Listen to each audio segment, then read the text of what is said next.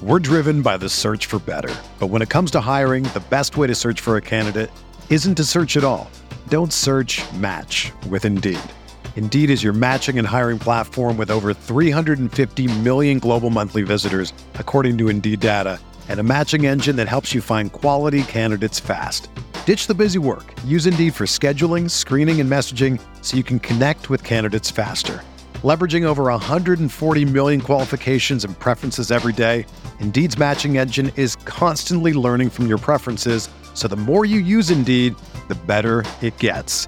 Join more than 3.5 million businesses worldwide that use Indeed to hire great talent fast. And listeners of this show will get a $75 sponsored job credit to get your jobs more visibility at Indeed.com slash BlueWire. Just go to Indeed.com slash BlueWire right now and support our show by saying that you heard about Indeed on this podcast. That's Indeed.com slash BlueWire. Terms and conditions apply. Need to hire? You need Indeed.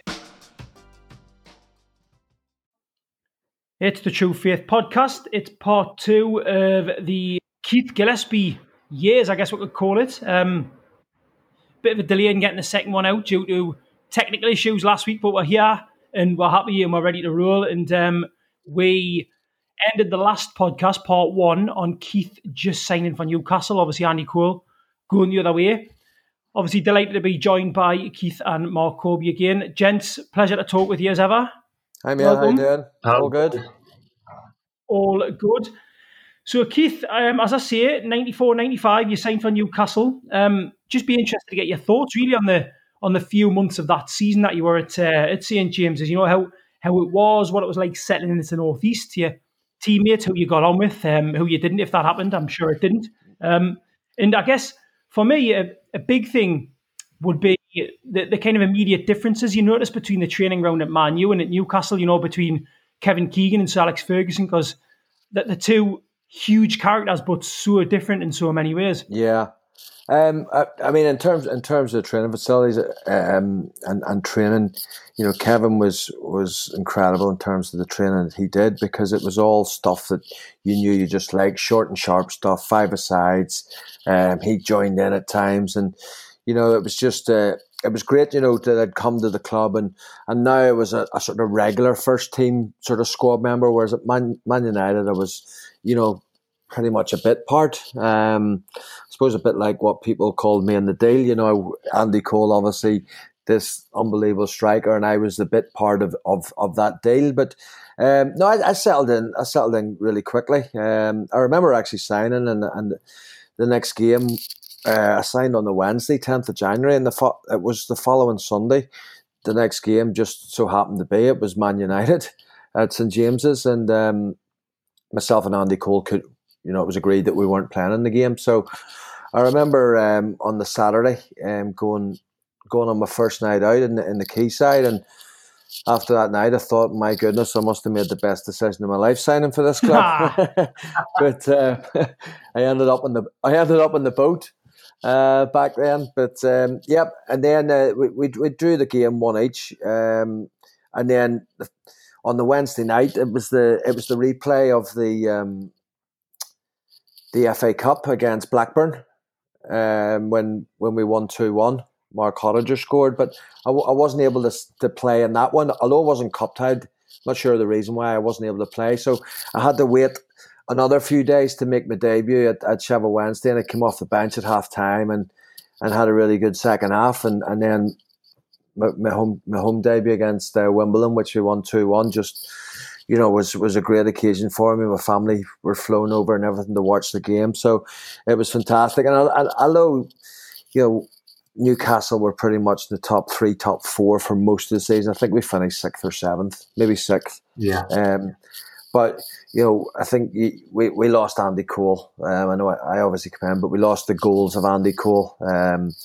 you know, and Kevin Keegan had the long term plan, obviously, that he was going out in the summer to to get a big name striker, and you know we all know that he did that. But you know it was it was great. You know settling in. The boys were great with me. Um, you know I'm I'm I'm a young lad. I'm sort of 19 years of age when I signed, and you know, certainly a lot of the younger ones, um, you know, would have socialised with them then, you know, like so Clarkey and, and Steve Watson and Robbie and Steve Howe, people like that. So, you know, it was, um, it was great in, in terms of, you know, you come into a strange place and you obviously need to settle in as quickly as possible. And, you know, the club were fantastic in doing that. And, and as, as well as sort of when I signed, I, I had no driving lessons or nothing. And the first thing the club did was, was put me through my driving test. And, uh, I remember actually passing um, a driving test about a month later. And then, uh, I think I passed on the on the Thursday and on the Sunday uh, I scored my first goals uh, in the FA Cup against Man City at home. Yeah. So it was uh, it was a great few days, but you know I, I I knew I, I knew straight away that I'd made the right decision in coming to Newcastle. Um, you know, there was no there was no doubt in my mind whatsoever that I was making the right decision, and you know, and uh, I just wish probably I, I could have had a little bit more than four years, but I suppose I should be thankful that you know I got four years out of it. And, and I mean, out, out of the four years, you got two two of the best in, in recent history, and, and, at least, and obviously uh, the, the Barcelona game, which we'll go into later on. But um, it's interesting you mentioned that 94 95 season when Newcastle finished and the long term plans that Keegan had. And I'd like to bring Mark in, yeah. Um, mm-hmm. That season, for me, it felt like a bit of a disappointment at the end. And I know, and, and that, and I know, I think, Mark, you feel the same. And I think, much like you, it was the first kind of real disappointment I felt because we'd been terrible since I'd started supporting the club in the in the mid eighties. Yeah. Uh, other than the revival under Keegan, and Keegan was the one who kind of raised the bar and raised expectations. And I remember it being the first time where I felt like we hadn't actually met my expectations because prior to Keegan, the expectations were very low. Keegan comes in, the expectations gradually get higher and higher. And then this finishing of sixth, not getting into Europe, it actually felt like a disappointment, which was a very strange feeling. Um, I don't know how your feelings were, Mark, and, and after you've answered, Keith, it'd be interesting to, to get your take on and how it was around the club, whether or not there was a sense of disappointment, or was actually a case of we're looking forward. Well, yeah, I, I totally agree. Um, I, there was a there was a change in the support as well. I, I genuinely thought like you, you've hit the nail on the head there, but I think collectively the support were disappointed, disappointment because the expectation was there. The year before that, getting into Europe was such a you know was a, a massive you know unexpectation, wasn't it? The promotion, um, that was out of the blue, considering that the year before that we, uh, we went to the third division. So you're right in what you're saying because the expectations were there. The previous summer, obviously, we, we bought uh, Albion Hottiger, who were great players. We, we, were, you know, branching out. We were going abroad. Um, I think it was because what got us to such a brilliant start, everyone and anyone in front of us. But there was two two key key issues, really, wasn't there? The, the, the injury to Andy Cole and the injury to Scott Sellars. Uh, that that unbalanced the side, and then when you look at the stats, you know, we won one in ten games from then before Keith uh, made his debut, and um, you know, so, so, as I said, alluded to on the last uh, podcast, Keegan had to change something. He, he had to do it, and unfortunately, it was it was a sale of Andy Cole. But if Keegan had a turn around, well, he did. He, stood on the steps, didn't he? And he, and he said, uh, "Just trust us. You know, let me let me make my decisions and just try and stand by me. If I get it wrong, I get it wrong." I just wish he had turned around that day and says, Don't worry, lads, we're going to get Les Ferdinand this summer. Then everyone would just went, Oh, okay, let's just crack on, you know. But unfortunately for um, for Paul Kitson, he, he was immediately seen as a replacement, and he was never going to be a replacement. He wasn't that type of, you know, goal poacher like Andy Cole was. Um, but, but just to sort of look at the impact that um, that Keith made, don't forget, we, we won eight home games off the belt. Um, once Keith, uh, Keith made his debut against Wimbledon, um, we reached the, um, the, the end up reaching the quarter final of the cup, uh, the FA Cup, and obviously went out disappointingly. I was down there that day. I mean, we, we talking about seven or eight thousand down to Goodison Park that day, and uh, it was just such a shame. We just didn't really turn up on the day.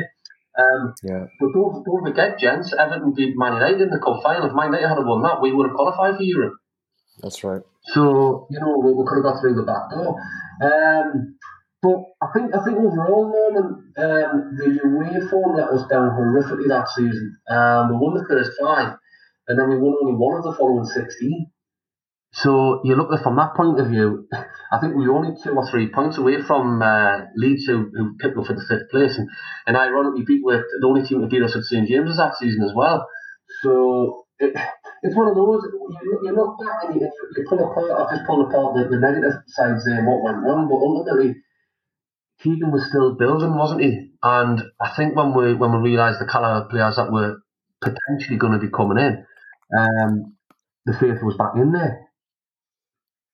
Absolutely. Well, that, that kind of moves me on to that summer, uh, 95, 96. Obviously, Keith, you've been in the air, you know, you've been at the club for four months and you score, I think, don't you, in the last game against Crystal Palace in the 94 95 season and 3 2 win. Am I wrong there? Did you yep. score in that game? I did, you yeah. did, didn't you?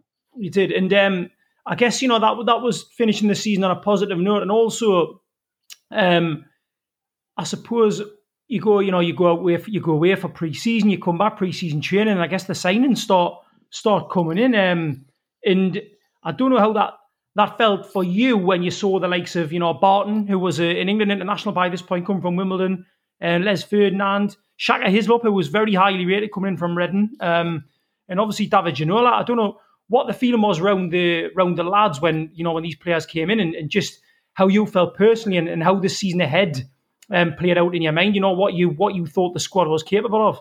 Yeah, I, I mean, you mentioned the last game of the season there, where we beat Crystal Palace three two, and you know we went three 0 up in no time. But you know the way we finished the game, you know we let them back end it, and they scored two goals, and and Kevin Keegan, you, you know, had a real go at us after after the game, you know, and you sort of knew right, you need to come back, you know, all guns fire, all guns blazing, and. Uh, for the new season, and and then you come come back, and obviously we start to make the signings, and then you know the four that you mentioned coming in. Um, I think for me, I wanted because uh, we still Ruel Fox was still at the club, so you know it, it was easy enough for that last sort of five months of of the previous season because you know Foxy sort of moved to left wing, but obviously with Ginola coming in, I, you know I knew that I would be in direct competition with with Foxy, so I had to make sure that I uh, I was going to nail down that that place. And I had a really good uh, had a really good preseason, so I did, which you know is important. Um, and, and and I got the nod for the first game of the season. But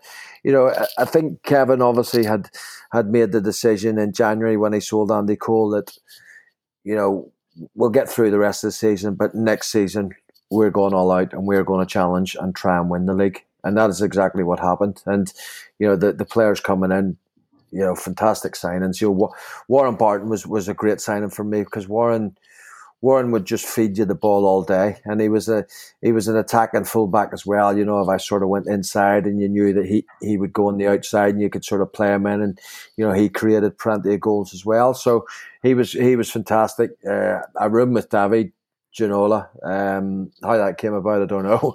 we uh, I think we played we played up at uh, Parkhead um, that season in pre-season um, in a friendly, um, and I arrived there and, and, and we were just put together and that was it. So I roomed with him for a couple of years, so I got to know him, and then obviously, you know, Shaka's a great keeper as well. You know, great competition for places with with you know Pav who who was absolutely brilliant as well. So um, you know, but obviously, I think the big one was obviously Les getting that replacement for Andy Cole, and you know, just straight away, you know, a big target man, great for wingers who want to get balls in the box, and and that's exactly what we wanted to do. And I suppose it was great for the fans because that's the type of football that I think a lot of people grew up watching. You know, wingers getting down the line, getting crosses in, and, and, and centre forwards getting on the end of it. It's something we probably don't see very much of now, but you know, it's it, it, was great for me and me and David having you know a target man like Les in there who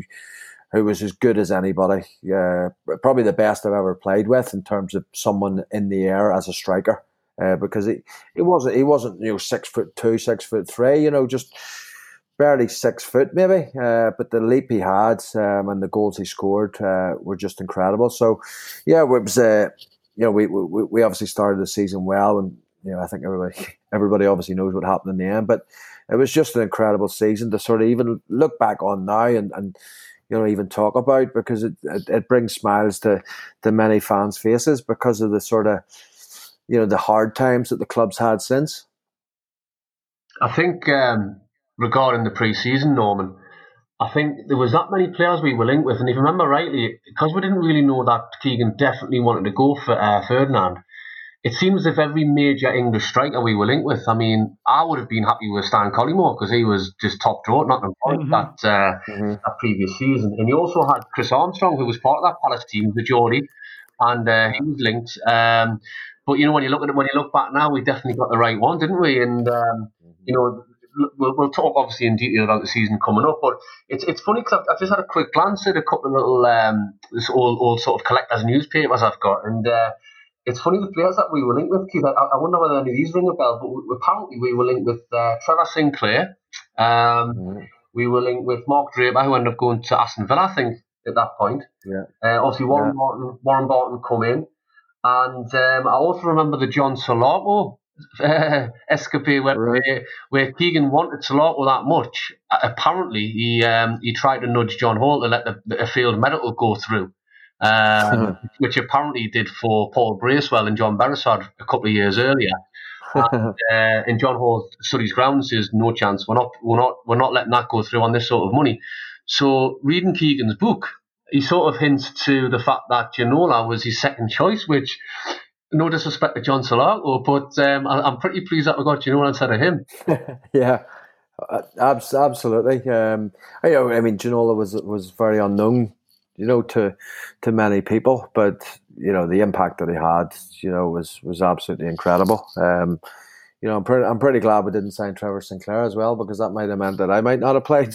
Um, so, but I suppose I suppose you, I mean, you don't know in, in terms of newspapers, you know, how how much to believe. Um, you know, because I'd obviously just been at the club sort of five months. Um, you know, Foxy wasn't at the at the at the club that long either. Maybe just over a year and a half, maybe. So we were sort of we were sort of relatively new, you know, for for that position. So um, you just never know in terms of you know what's written about who's. Who, uh, what what the sort of truth is and who we're interested in, but yeah, certainly um, you know we got the we got the right two there in, in Ferdinand and um, and David Ginola, um, you know because they uh, especially you know Les that season obviously PFA yeah, player of the year, and, and I think David was third. Um, so that sort of goes to show that we made the right decision that season. Just, no doubt. A quick one. Uh, sorry, Norm. Just a quick one, Keith. Um, when you were at Man United, you had um, the likes of Lee Sharpe and Ince and Giggs and all that doing these, let's just say, exaggerated goal celebrations. But when you come to Newcastle, we, we, found out straight away your goal celebration reminds me of Supermac. Supermac used to just put two arms in the air and run. And it, was that something you planned, mate, or was it just? De- definitely not. Uh, yeah, I think you, if you see, I didn't score that many goals over the years, but uh, it's sort of just off the cuff, you know. You're sort of just delighted to actually score. You know, it's it's a bit different to, to somebody who's a sort of natural goal scorer and, and you know, Alan runs away with the arm in the air, or whatever. Yeah. You know, that's just his sort of trademark. But certainly, I had nothing planned whatsoever, whatsoever. That's a that's a really that's a really good question because it's got me thinking now. You know, you say that obviously you didn't score that many goals across the course of your career. Um, so everyone that you scored, there was this kind of this visceral reaction almost, as opposed to a kind of calculated celebration. Yeah. And it got me thinking when I played like football, like even as a kid, and because I really scored goals, when I did, I'd feel a bit dizzy and sick afterwards. Now, obviously, you're a professional footballer, but scoring goals in certain situations when you ran off, did you like for the you know the match kicks off again within like two minutes of you scoring, let's say within a minute. Uh-huh. Your emotions at that precise moment in time, like, do you? Because you're professional, because you've been training for years, do you automatically switch back into okay, the game's on, or is there a little bit of you that is still a little bit buzzing after you've scored a goal and you've kind of got to almost have a word with yourself to calm down? Oh no, you. I mean, you're still buzzing without a doubt, and you know, especially if, you know you, you've got your family there watching you, and you're thinking, oh, great that I've scored. The family's over, you know, to watch the game, and great to score in front of them. And even if they're not there, you know, you're you know you're standing waiting for the kickoff, and it'll be going through your head, and you'll be thinking, oh, you know, I'm looking forward to ringing home tonight and, and telling them about the goal and stuff like that. There, you know, so as I say, I didn't score that many, so it, that's obviously didn't enter my thoughts too much. Uh, but yeah, you, I mean, you the the feeling that you get when you score is just, you know, it's undescribable. Um, you know, especially up there at, at St James's Park in front of that fans when the just the just the the feeling and the roar when that ball hits the back of the net is just second to none. It, it, it honestly is. There's there's nothing comes close to it. Someone, um, I think it was, it might have been Gary Lineker said it was better than sex, but obviously, you know, I mean, you've got to wonder where he's been, where he's been going all of his life. Well, uh, we'll not, we'll, we'll not, not linger, we'll not linger on that particular comment, but uh, obviously, uh, it must be quite a good feeling. Um, so, uh, yeah, I, would be interested. You know, I'd be interested to get is your, your opinions on on a couple of personalities um, in in the dressing room because you, you know, yourself, you were a kid, weren't you? You were 19, 20, yeah. and you've got people like Les Ferdinand coming in and David Ginola, and these are these are big. I mean, look, I can only compare to how I felt when I saw them. You know, you see Les Ferdinand, and you said, you know, he was less than six foot. He was. He was only five eleven, um, which for somebody who could head the ball as well as him and who had that leap was incredible. Yeah. But he had this aura and this presence for me as a fan. He just looked like there was something otherworldly about him. As did Ginola, had this kind of presence. And I don't know for you as a as a young lad when these kind of personalities stepped into the dressing room, is there a or was there a kind of moment of Jesus Christ? You know what I mean? Oh, here, with, without a shadow of a doubt, you know the two of them were, you know, they are big characters, um, and and they do, you know, possess that sort of aura when they walk into a room, and, and you know, you you respect them. You, you, know, as I say, we didn't really know too much about David, but you know, we certainly got to know him pretty quickly, and just just seeing him in his first training session and stuff, you know, just you know blew us away. Um, but yeah, they they're huge characters, and you know, you sort of you know me being I I mean I was out of that that squad. I was you know the youngest player um, in that squad, so you know you sort of look up to players, and you know especially people like Peter Beardsley, um, who was absolutely fantastic with me, and you know always full of encouragement, which which was incredible. Um, you know on the pitch, you you know he always encouraging you, never ever shouting at you, and you know I I don't know how he did it because you know as I got older, I I got worse on the pitch and shouting at people, but you know it's sort of more out of frustration. But uh, Peter was just always trying to trying to you know motivate you. Um, you know, so yeah, we, we we had a lot of sort of big characters in in, in the dressing room. Um, you know, some you know you look back at that sort of team and the squad and the, you know the individuals. You know, fantastic fantastic people. Um, and the thing about it was we were very, very close all together from the very start. Um, and it's, I don't know, you've probably seen the picture of us all sitting at Uno's from many, many years ago, and it keeps pop.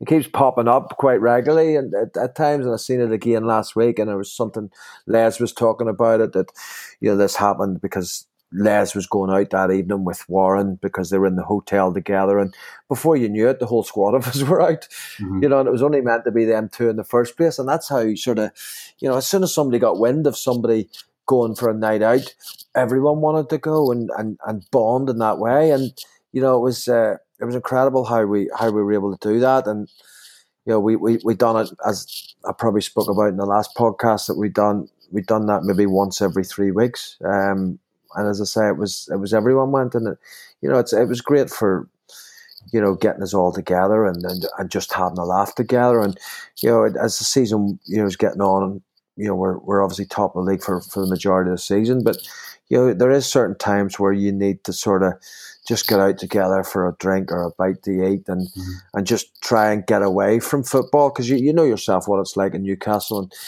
you know it's like a goldfish bowl. And you know when you're top of the league it's it's magnified even more. So, you know, we had to sort of, you know, do that where we wanted to sort of just get out and get together and, and, and try and forget football for, for just one evening.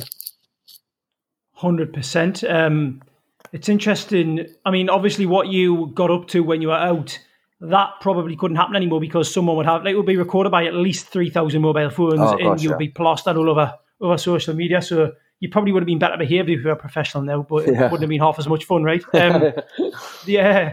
The, you said you looked up at Ginola there, which is interesting. Did you at any point start putting your cigarette packet up your t-shirt sleeve like he did? Because I saw him in Newcastle and he had a packet of Marlboros up his t-shirt sleeve. I just wondered if that ever rubbed off on you.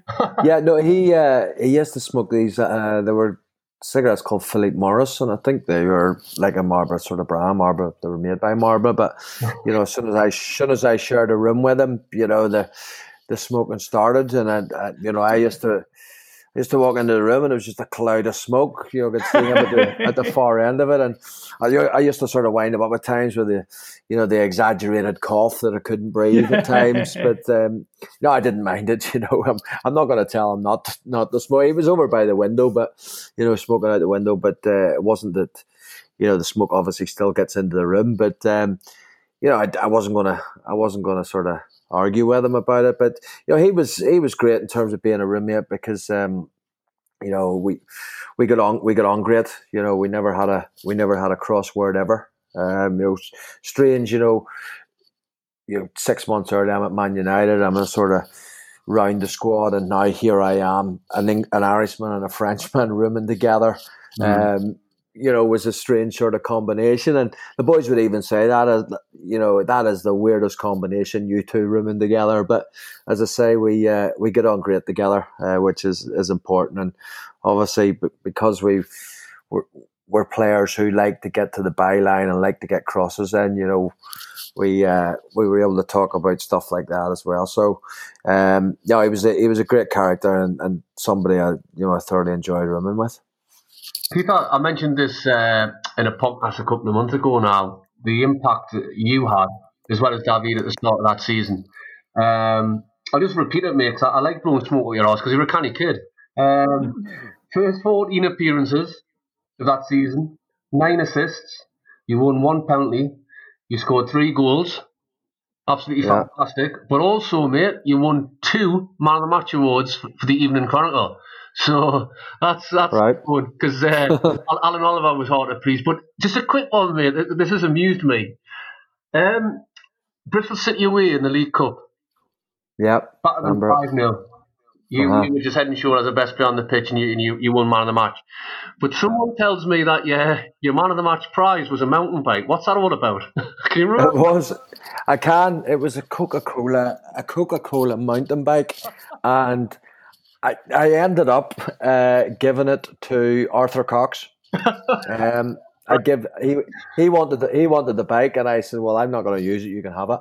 So yeah, it was uh, it was a mountain bike, and I you know it was strange, you know, Coca Cola because the next year, or maybe the year after, we, we played down at Derby in the Coca Cola Cup, and uh, we beat them down there, and I got man of the match, and uh, I got a man of the match sort of or it was a CD player, but it was in the shape of a of a football. So I did, and uh, I ended up giving I ended up giving that away to somebody. Um, whatever happened to the old bottle of champagne? I'd, I'd rather I'd rather had that rather than than those two. But um, yep, Arthur got the uh, the um, the bike, so he did. And yep, I remember the game. We we beat them five 0 and that was at a time when you know it was two legs because yeah. they had to come they had to come back to St James's, and I played in I played in the home game as well, uh, which which was great because um, you know you're five 0 up, and you know in this day and age, there's not many sort of you know regular first teamers would start games like that. Then, whereas you know I, I wanted to play every game, um, you know, and he would have made a few changes, but I was one of the sort of lucky ones that that got you know picked the start. I remember we were one 0 down at half time, and Kevin went mad with us, and uh, you know we went out and rectified it in the second half and won one three one. But I think it was great for clubs back then because it, you know, for Bristol City, although you know they were five 0 down, it was great for them to come to, you know, a, a Premiership ground, you know, as good as St James's Park was, you know. So, you know, you sort of miss that for younger or for the lower clubs where they don't get that chance, you know, to play two legged ga- games and and you know, get to your Old Traffords and your St James and your Anfields and stuff like that. But yep, I remember uh, I remember the game very well. Um, it was one of my one of the games where I did actually score. Um, mm-hmm. I, I went. Uh, I think our I think it was Peter Beardsley set me up. Um, so yeah, it was. Uh, yeah, it was a good night because, um, as I say, I don't uh, I don't score very often, and you don't win many games away five 0 either. Um, you know, so it was uh, it was a good night where Kevin put his strongest side out, and you know that's what it's all about. You want to go out and win every game, so you want to play your strongest side. Oh God, happy memories, mate. Um, talk, talk, talking about performances. I mean, we we're nearly on half an hour. We haven't even spoken about um, really the kind of league campaign 95-96. Now, I guess you know everyone everyone listening who was there will know the story. Anyone who wasn't there but as a Newcastle fan would have heard the story from friends or family. Um, so we'll not go into it in kind of you know finite detail, but it would be interesting to know performances, I guess, that stood out for you. And I'm talking, I suppose, both positively and negatively. Po- positively in the sense that you know you you felt you were playing well within yourself, and how and how you felt collectively at that time. Because I look at those results and I look at the start of that season, I think you lads must have just felt absolutely unbeatable. Yeah. But then to kind of contrast that with when obviously Man United started breathing down the necks, and whether or not that started any kind of doubts around the ground, it'd be be great to get your thoughts. Then obviously Mark will have, I'm sure, lots to dive in with Mark. So you just freestyle it, mate. You know what I mean? yeah. Um, I think in in the early part of the season, a couple of the games that stood out for me, um, you know, home games especially, would have been uh, Man City at home, uh, where we won three one, but. Uh, it was just all out attack, and uh, you know we had some ridiculous like thirty four goal attempts or something like that, and you know, it could have really been seven, eight that day. And and then the other one that that you know I remember was um, Wimbledon, uh, the six one when uh, Vinnie Jones ended the game yeah, in, in goals. You know, and again, you know, we could have had double figures. You know, it was just an absolute onslaught. Um, and I think I might have maybe provided three assists in that game. You know, which you know, doesn't happen very often when you get three in the, in the one game. And Les got a hat trick as well. Um, you know, it was uh, it was just an incredible time. You know, you had early early season games. You know, everyone will remember Sheffield Wednesday away, Ginola's first goal. Um, even even Burnley away on, in our second league game where we were one 0 up and we're sort of cruising, and then they equalised, and then um, Les quarter, Or sorry, uh, I put a cross in for, for Rob Lee to make it uh, two one, and then scored a you know a great goal at, at, at the end to make it three one right in front of the fans, and you know it was just a we just we went out there with so much confidence, you know, go, going away to Goodison Park earlier in the season, and we just you know it was just easy for us. We beat them three one as well, and you know everything was was was pretty simple for us, and you know when when you've when you're going out with so much confidence as, as an individual, you, you, can understand what it's like. But when you've every player is full of confidence and playing at the top of their game, it's just an absolute dream to be involved in. Um, and I know we didn't win the league last that that season, uh, but for me, it was it was still an achievement in, in, in how we how we played the game and how we how everybody, the whole country got behind us. We were everyone's second favourite team, and, and that was that was just because of the style of football that we played. Where we were entertaining to watch, and you know, Man United, you know, fair play them. They, they've come with an unbelievable run, but you know, for, for me, the league table doesn't lie, but for me, without a doubt, it did that season uh, because the way we played football, you know, we'd have been worthy champions, and it's a one big regret that that every one of us from that um, from that squad has that we didn't manage to get over the line because you know we we were there for so long at the top and you know we just started losing it towards the end and you know man yeah we were able to ca- catch us. But again you know you talk to Newcastle fans and and they look back on that season with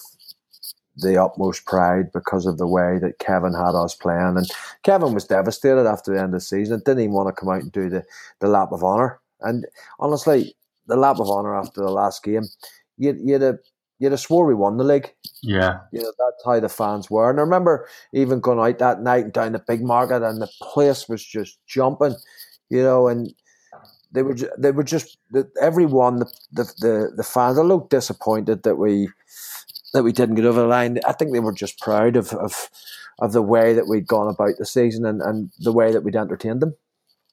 I think um, that Man City game, I've had a quick glance at the uh, the team sheet.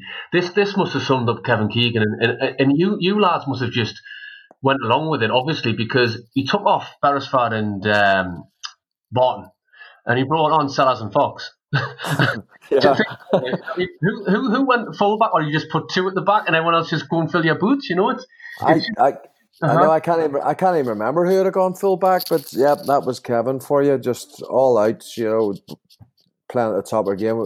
We, we, we knew that going forward, we were unstoppable at times. Yeah. So, you know, you want to get as many forward thinking players on the pitch as possible. Before we get the um, the sort of the back end of the season, where it's sort of uh, well, you know, let, us be honest, it, it, the failure of it really. Um, we, have touched on, we've touched on this before, Keith. Um, Kevin Keegan's glowing praise of you um, after the away game at Tottenham. Um, just talk us through that, mate, because it's it's definitely worth listening. Um, when when he was he was talking to Peter Beardsley about your good self. Yeah, you know, we, we, obviously obviously mentioned this before in the other podcast about the in terms of gambling, and you know, I'd, I'd just lost the forty seven thousand on the Friday. I lost another fifteen thousand on the Saturday. Went went travelling down to play at the game on the Sunday at um, at White Hart Lane, and um, we'd won we'd won the previous game during the week against uh, Stoke in the in the cup four 0 and um, you know we're again we were playing great football. We were you know absolutely buzzing. Uh, I think Les had, had, just scored his eighth in his eighth game in a row against Stoke. So um, the game against um, Tottenham, you know, I, I, had a really good first half. Not as good as second half, but you know, I still I still done well. Um, and we ended up we drew the game one each. You know, Les had a great chance towards the end. And I remember Ian Walker come out and saved it, but um, I remember Les apologising afterwards. You know that he, you know, he hadn't got the winner for us, and you're sort of just thinking, "Come on, Les, flip me, you've you've scored a bucket load of goals this season. You don't need to apologise for for anything." But um, yeah, travelling back on the coach and sitting at the back, you know, I happened to be sitting beside Peter, and uh, you know, I had my back. We were travelling backwards, but Peter was on the inside, and and Kevin came to the back of the bus, and you know we'd had a few beers. Kevin was great that way, you know, in terms of you got so many long journeys, especially down to London. So traveling back on a Sunday night, and and Kevin uh, Kevin came and he, he just sat opposite us, and you know, bit of chat and that, um, and then all of a sudden he, he just pointed at me, just just completely out of the blue. And, and said to Peter um, he could just be the best player in the country at this time. Um, and th- this was sort of the end of October time. So we were sort of August, September, three months into the season. And uh, Peter Beardsley, Peter, Peter Beardsley said, um, I wouldn't disagree. And, uh, you know, that that's just something that I will never, ever forget for, for as long as I live. You know, somebody like Kevin Keegan um, saying something like that. Um, you know, to me, and you know, I, I, knew I knew I was having a good season, but I, I wasn't thinking any any way you know the way Kevin Keegan was. But for him to say that is just you know the incredible, incredible for for somebody of the player that he was to to say something like that, and, and especially you know the amount of sort of players that we had on our side alone. Never mind the rest of the Premiership. You know, for him to have me, you know, as the best player in the country at that time. Superb, superb. You, you mentioned the gambling, Keith. Um, now I remember um, the season review, um, and Kevin Keegan spoke about it, and it, and it, was it was briefly mentioned. I don't know whether you've ever seen it, but it's briefly mentioned that you had a fantastic season, um, despite the, the, gambling issues. But he sort of touched on the fact that the um, the club the club helped you with that. So a, a couple little couple little queries, really, if you don't if you don't mind. Um, yeah. When did you? When did it really start getting a hold? And do you really think the club did help you as much as they possibly could have? Um, you know, and can you not fault them in that way, or do you think you were left left alone for a, a, a bit too much? Yeah, well, I, I think it, you know, obviously when I moved to Newcastle, you know, it, it got you know out of hand more and more um, by the day because uh, you know going to a strange city for five months, six months in, in the Gosforth Park Hotel. You know, it's it's very difficult to fill in your afternoons in a strange city, and you're 19 years of age. So, you know, I had been gambling before that, but now you know wages have increased, and now I'm in the I'm in the bookies, uh, you know, all afternoon, and you know uh, you're putting on more and more on on on the horses. So you know that's how it sort of really got out of control. But um, you know, losing you know the forty seven thousand one day, fifteen grand, the next sixty two grand. I, I I didn't have sixty two grand. You know, I had your signing for on fees due to me and, and, and what have you. So when it did become, um, you know, public, you know, the club. Kevin Kevin rang me, and uh, you know, we knew it was going to the newspapers, and, and Kevin rang me, and, and I went down to his house. Uh, had had dinner down there with him and his family, mm-hmm. um, and then we spoke we spoke about it, and he spoke to the bookie, and uh, you know, we arranged payments to get to him. The club forward me, advanced me money that that I was going to be due with signing on fees. So the club were fantastic that way, but that was it. You know, there was nothing else said about it. Um, and I think that's just the way it was then. You know, nowadays, I think there is more help for people out there. Um, mm-hmm. If if that sort of thing becomes apparent, um, and I don't I don't blame the club in any way. Um, you know, Kevin Keegan was was incredible with me with the whole situation, um, and and and really resolved it. Uh, but you know, there was uh, there was a part of me, you know, stopped for a while. But I always sort of knew oh, I'd go back to you know, a bet here and there. Um, you know, because it was sort of public knowledge, I, you know, I wasn't out and about and, and, and you know, I've, you know, it's like in, in Newcastle with a Newcastle player. If I, if I walk in, if I was to walk into bookies, you know, it's round the whole, you know, city in no time, you know, because of, you know, it being front page headlines in, in the papers. So, yep, um, you know, the club, uh, the club were great with, or Kevin especially, um, with, with how he de- dealt with it. But, you know, as I say, it's a bit different to, to nowadays where I think there is a lot more help and help there for people who, who do go down that same road.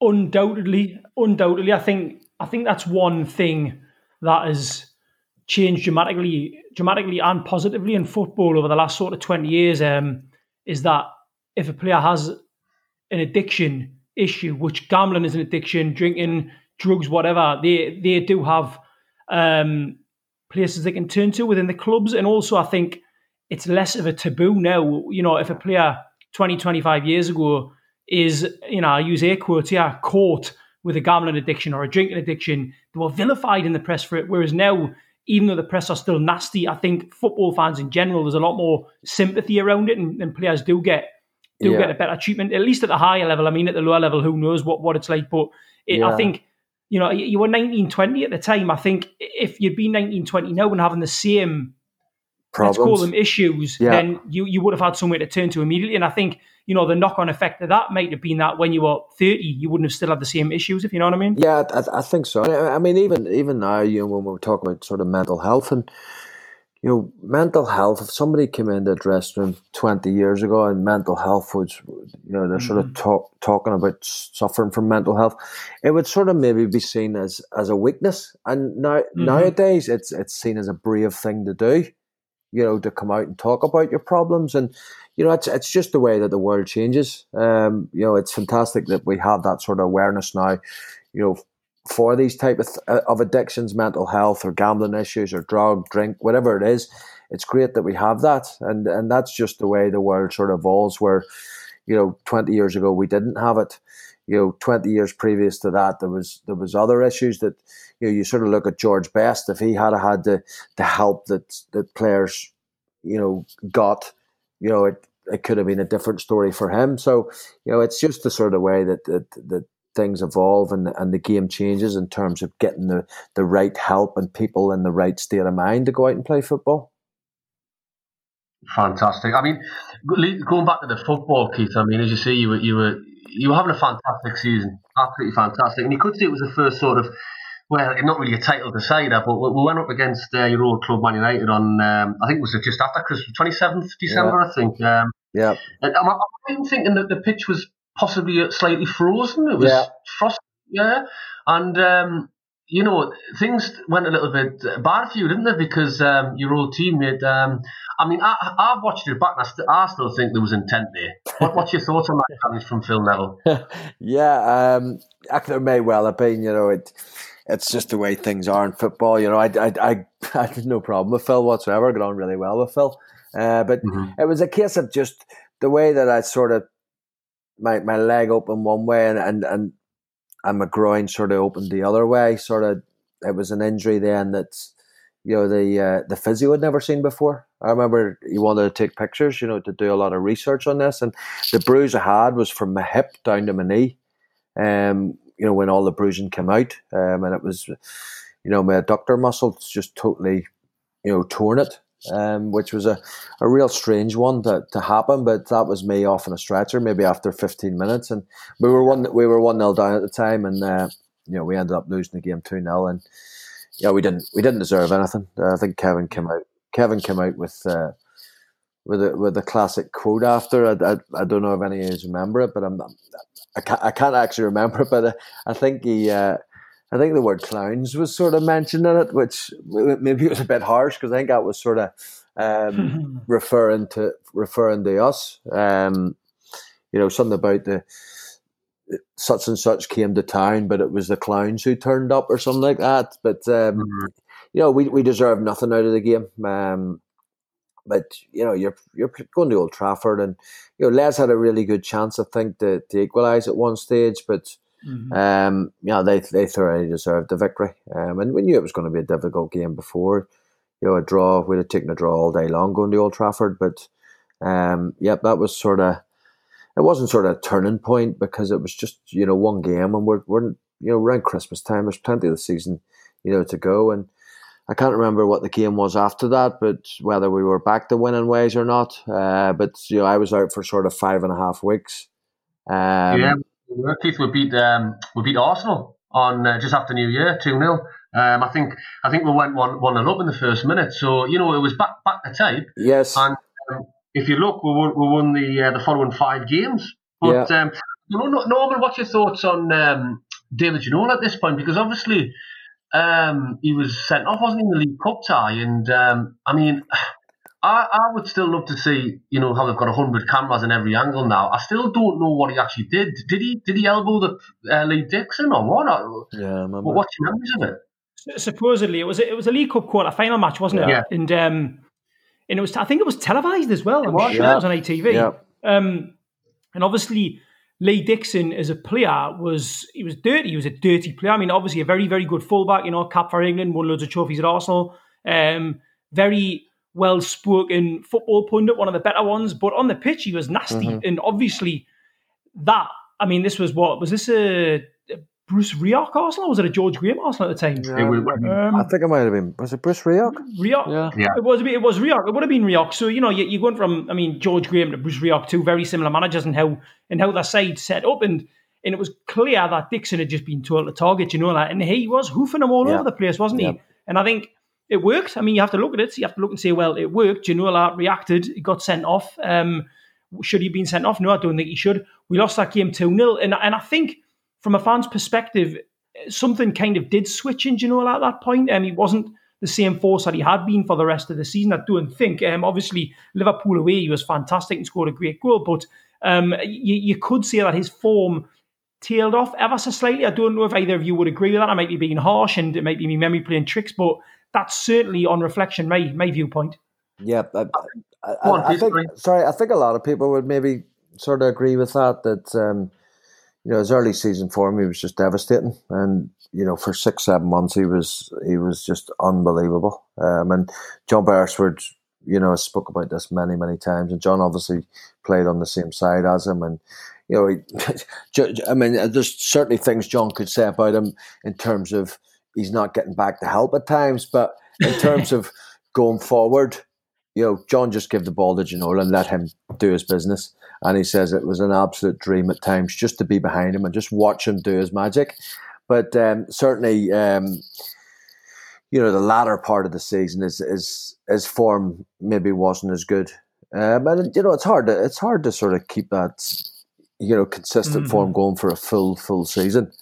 Um, you know, so it is it is going to waver at times, but you know, it's it's the way it is. You know, you sort of you know you sort of bring into the the aspect of it all about winter times and you know the, the colder nights and stuff like that, and being you know he's he's from Saint Tropez or something, you know, in the south of France where the weather's sort of sunny all year round or whatever. You know, so he's coming to a, you know a cold country. It, you know, can get really cold, especially in the northeast, as as as I know too well. Um, so yeah, his, his form did you know dip, but I, I don't think you can sort of look at that and take anything away from what he achieved, you know, earlier in that season because yeah, as I say, he was just sensational. Without a doubt, do you think? Um, do, do you think that your form wasn't affected by the weather, even though Bangor is Bangor's quite subtropical? I hear. um, yeah, I didn't have that problem. Yeah, I mean, we've kind of we're coming up to 50 minutes and we could probably linger on the 95 96 season for at least three hours but um, you know that's not how these podcasts work so, so here so we'll we'll kind of move towards the end of the season. You know, you mentioned the Spurs game, you mentioned the aftermath that the fans' reaction was fantastic. And I just like, I suppose, to, to conclude this podcast, to, to get your thoughts on the on the pre-season 96 97 because obviously this huge emotional drain that that happens i guess with keegan being so close to winning the title and going out and obviously you know the euros are pretty much more or less straight after the end of the season mm-hmm. um, football in england just it, it, almost changes overnight i think the impact of euro 96 was very similar to the impact of um, Gazza in the world cup 90 something it's almost like something flipped mm-hmm. and, and the whole nation fell in love with football again and Alan Shearer at this point is is possibly the best striker in the world. Um, and Newcastle go and sign him, and it would just be great to to get your thoughts on on how that played out in front of your eyes. This whole, you know, just the whole signing of Shearer and what it, and what it felt like to you. Yep, um, yeah, we were we had a preseason to um, Thailand, uh, Singapore, and Japan. Um, and to be fair, it, it is something that I think did affect us because um, you know the, the jet lag from that. You know, some people who, who don't or haven't suffered jet lag before. You know, I really really suffered. Um, you know, going over there and, and coming back, and you know, we I think it was maybe we we arrived back a week before the season started, and I just think we were we were absolutely wrecked by the time we played Everton on the first day of the season. Uh, but yep, we obviously went out and bought Alan, and you're thinking. Wow! Um, remember, he joined up for his first training session. We were actually in Singapore at the time, um, he flew out then, um, and you're just thinking, wow, Les Ferdinand and Alan Shearer, you know, what more do you need? Um, you know, hopefully we can uh, we can go out and try and go that one step further than the previous season. But you know, as you say, he was absolutely incredible striker, and and to to me, you're absolutely right. He he probably was the best striker in the world at that time, um, and then you just sort of, you just look at the longevity then that he that he did have at Newcastle and the and the goals that he went out and scored, absolutely, you know, incredible and uh, you know, incredible sort of teammate to play alongside, one that you know thrived on crosses as well, um, but just a, a natural finisher. Um, so yep, we were we were absolutely the squad was delighted that we'd gone out and got somebody that you know everybody wanted. Man United were desperate to get, but we you know, we stole a mark on them. They wanted to come to Newcastle for, for obvious reasons. So, yeah, we were uh, we were very optimistic then. Obviously, going into that season with you know two of the best strikers about, and you know you you throw into the mix there. You know, Tino would come in as well. So you've got three incredible strikers. So it was um, it was a season then that we were looking forward to. I think just uh, quickly going back to the 95-96 season, the end, if I if I may. Um, as you said there, Tino had come in. I mean, to, towards the end, it was quite interesting because Keegan wasn't known for um, putting a goalkeeper on the bench. Um, when we were committed three three yeah. um, subs, he never he never picked a goalkeeper That's until right. towards the end, and he started he started changing. He was going back and forth from Shaka to Pav, then back to Shaka, then back yeah. to Pav. You know, so it, I think there's, there's there's always a story that Keegan never really settled and never really was happy with his number one at Newcastle, but you mentioned you mentioned Tino coming in. I, you know, I'm not going to blame him for the title. I'm certainly not going to blame David Batty um, for the title, even though you know I absolutely love Lee Clark. I thought he was fantastic and often underrated and, and forgotten about how good that team was. Um, you know, Robbie Elliott coming for John Beresford after his little spat with Keegan um, yeah. against Aston Villa. You had um, Darren Peacock won Player of the Season yeah. um, for the club even though uh, Les Ferdinand won, um, I think it was the football writers or the player, players player or something like that. Yeah. Um, but the, the, the, strength and depth was there, you know, and yeah. signing Shearer for me, it was just, oh wow, there's no stopping with now. Absolutely no stopping with.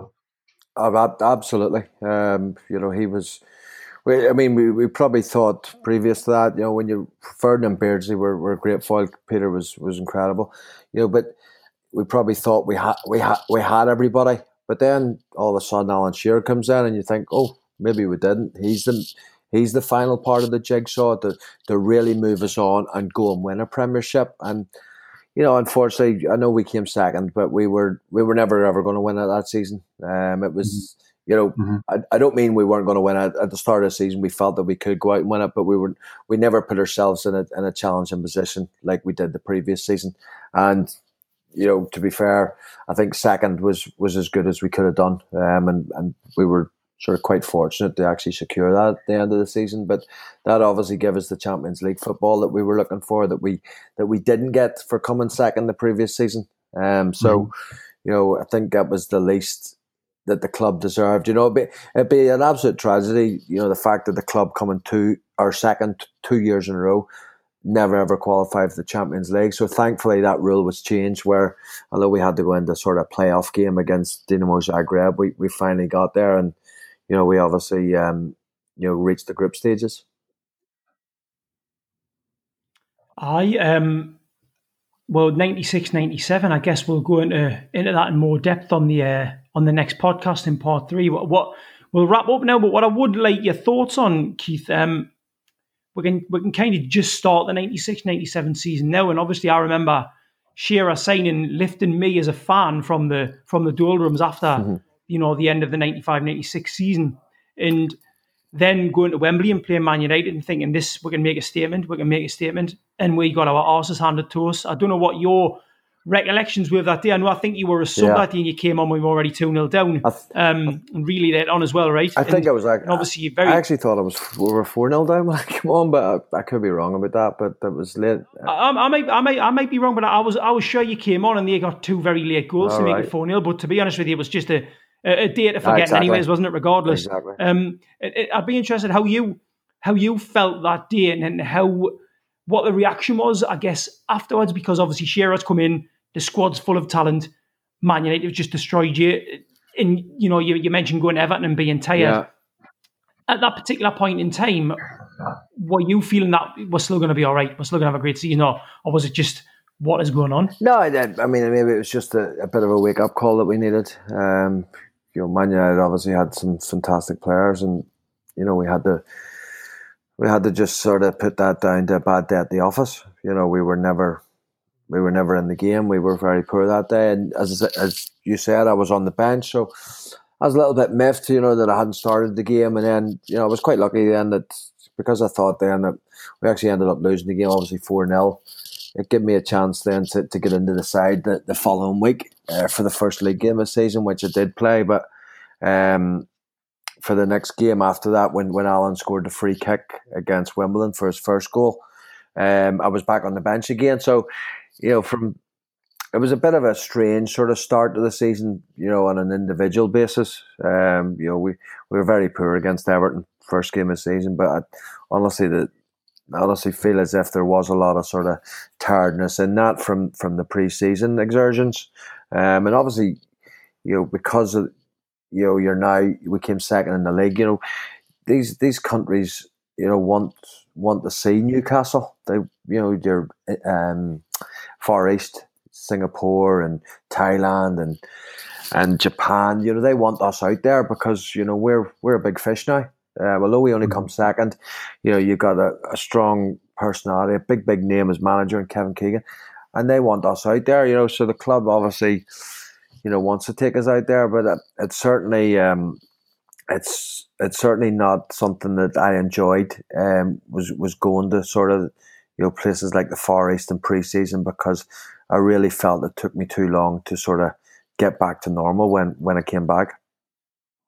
I did read. It's interesting you say that, Keith, about um, being dropped for the, the charity shield, or shall we say, unfortunately rested, because there was, a, there was a big argument in the previous season that, um, and I stand by this, that um, you should have been put straight back in the team. Um, the, the, balance of the side was lost when you weren't in. And, and, and we'll have discussed this before how Robert Lee went to uh, Kevin Keegan and said, you know, you need to get Keith back in the team. Mm-hmm. Um, Peter Beardsley, I will never sleep Peter Beardsley because, as far as I'm concerned, he's the best footballer I've ever seen for Newcastle. Mm-hmm. However, it seemed to me as if Keegan was trying to find a place for him. And in that Charity Shield um, game, there, there was a story that um, he didn't initially get picked, but Keegan retracted his decision because he, he felt devastated for Peter Beardsley not being able to lead out Newcastle as captain at Wembley.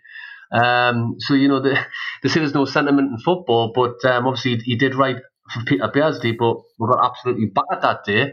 And um, Beardsley was out of out of um, the team for a, a, number of weeks, which I'm, we will obviously come back to. But yeah. Uh, yeah, I think I think at this point, I think the point is, I don't think Keegan really knew who was going to play and, and what he's, you know, this is my start eleven. I'm going to go with this. I don't think at that point he actually knew.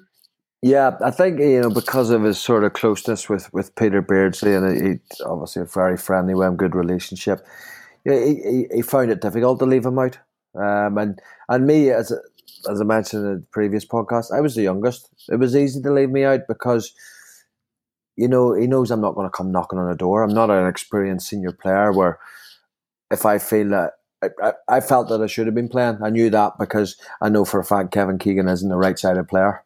Um, you know, and he's not going to do the same sort of job that I that I had been doing. Um, you know, but what a what an incredible player in the position that Peter Beardsley was best was was was incredible. But um, yeah, I, I I felt as if I should be playing, but you know, disappointed. But I, and I sort of remember the whole the whole sort of hullabaloo around that that Peter, you know, we thought Peter wasn't playing, and then you know, all of a sudden he was reinstated, and I, I think it was probably myself that that that didn't play then because of that. But um, you know, that's that's sort of decisions that managers have to make and tough decisions and it's even tougher when when you have that relationship that, that Kevin and, and Peter did together to try and drop, you know, a good friend of yours. But um, you know, managers are paid to make decisions and you know, sentiment, you know, shouldn't really come into it.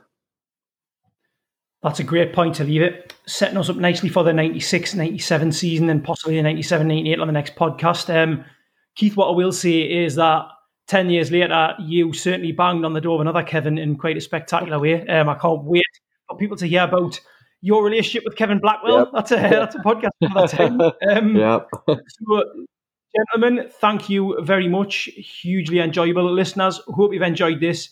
Um, please do give us feedback, and we hope you'll join us for part three, which will hopefully be out next week. Cheers.